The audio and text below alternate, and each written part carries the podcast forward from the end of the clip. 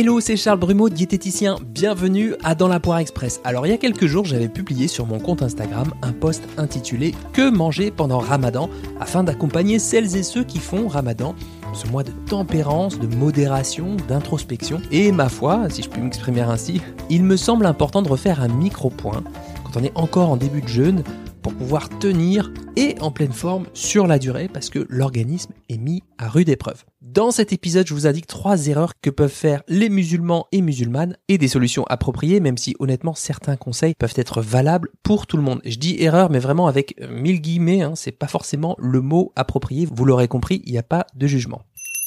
Première erreur, donc encore une fois avec des gros guillemets. Manger beaucoup et très sucré le matin. C'est assez classique ça. On se gave de glucides et de sucre en se disant qu'il faut se remplir et qu'on va tenir. Pourquoi pas? Sauf que c'est souvent des glucides index glycémique élevé qui peuvent, selon l'équilibre de votre flore intestinale et de votre sensibilité à l'insuline, provoquer des hausses et des chutes de taux de sucre dans le sang. Et donc, bonjour les coups de barre dans la journée. Alors qu'est-ce qu'on fait? En pratique, on s'hydrate dès le lever et ensuite on mise sur un mix de protéines, lipides et pourquoi pas de glucides dits complexes. Comme ça, on favorise la satiété, le fait de ne pas avoir faim pendant un bon bout de temps, ainsi que la production de dopamine, un neuromédiateur impliqué dans l'éveil et l'entrain. Par exemple, des œufs brouillés ou à la coque, du pain complet accompagné de houmous ou d'oléagineux. Les oléagineux, ce sont euh, les noix, les noisettes, les amandes. Puis on peut saler un tout petit peu plus que d'habitude parce que l'objectif, c'est justement de retenir l'eau. Deuxième erreur, trop manger à la coupure. Bon, en même temps, je dis ça, je pense que je serais moi aussi mort de faim et que dans la même situation, bah, je serais tenté de manger trop vite et trop. Bon, le truc, c'est que depuis l'aube, l'estomac est au repos, toute la sphère digestive est vraiment au ralenti, donc faudrait pas la réveiller trop fort avec une grande quantité de nourriture au risque de perturber la digestion et d'éprouver des inconforts digestifs. Alors qu'est-ce qu'on fait? On y va mollo, hein? Déjà, on apaise la soif avec euh, de l'eau, pourquoi pas de l'eau de coco qui est un peu plus riche en minéraux, ou un jus vert avec si possible deux tiers de légumes, un tiers de fruits, pourquoi pas quelques dates et un verre de kéfir, du lait fermenté, ça c'est la tradition oblige. L'objectif c'est la recharge glucidique. Donc l'idée c'est d'apporter de l'énergie rapidement et de pouvoir arriver au repas suivant avec un niveau de faim acceptable et adapté. Et bien justement, troisième erreur, c'est de manger trop lourd le soir. Voilà, manger beaucoup de féculents comme de la semoule, de la viande, des plats en sauce. Bon, d'un côté, ça se comprend puisque le soir, on veut se recharger en énergie de la journée passée, mais aussi on peut peut-être prendre de l'énergie pour la journée suivante.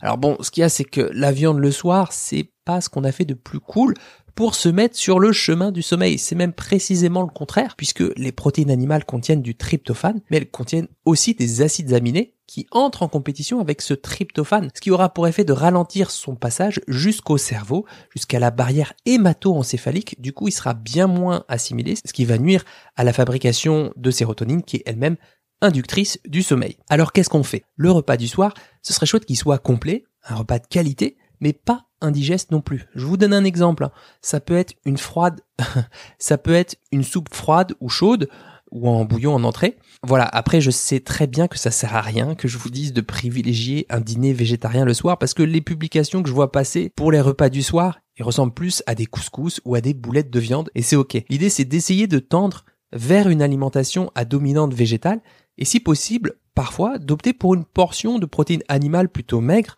volaille ou poisson, si possible cuite en tagine ou en papillote, ce qui limite le temps de travail digestif par rapport à des feuilles de briques ou des cuissons euh, tout le temps en friture. Dernier point, et on n'y pense pas assez, c'est plutôt le comment manger. Si Ramadan est un mois de tempérance et de modération, ça peut être sympa aussi de mâcher, de mastiquer ses aliments, de reposer sa fourchette à la première bouchée, d'observer ce qui se passe en bouche. Hein. Quelles sont les saveurs qui s'invitent dans votre palais en premier? Quelle texture repérez-vous? Quelle trace gustative laissent les épices? Hein, Ça, c'est ce qu'on appelle la persistance en bouche. Essayez de faire la même chose à la moitié de l'assiette, de prendre cette fourchette et de reposer, de relâcher la fourchette et d'observer ce qui se passe en bouche. L'objectif, c'est justement de pas se remplir en pensant ouais, faut pas que je ressente la faim le lendemain mais plutôt de manger conformément à ses besoins, de faciliter le travail digestif par un vrai broyage mécanique des aliments et d'aller se coucher en ayant mangé la quantité adaptée, ni trop ni trop peu.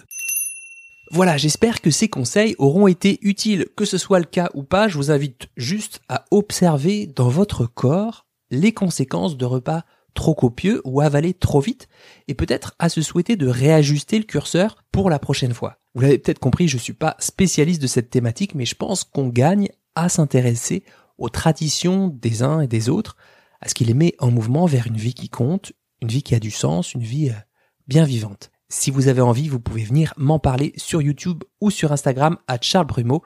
Bon appétit de vivre et à très vite pour un nouvel épisode de Dans la Poire Express. Si vous avez appris au moins une chose, une seule chose dans cet épisode, le meilleur moyen pour soutenir mon travail et m'aider à faire connaître dans la poire, c'est de le partager.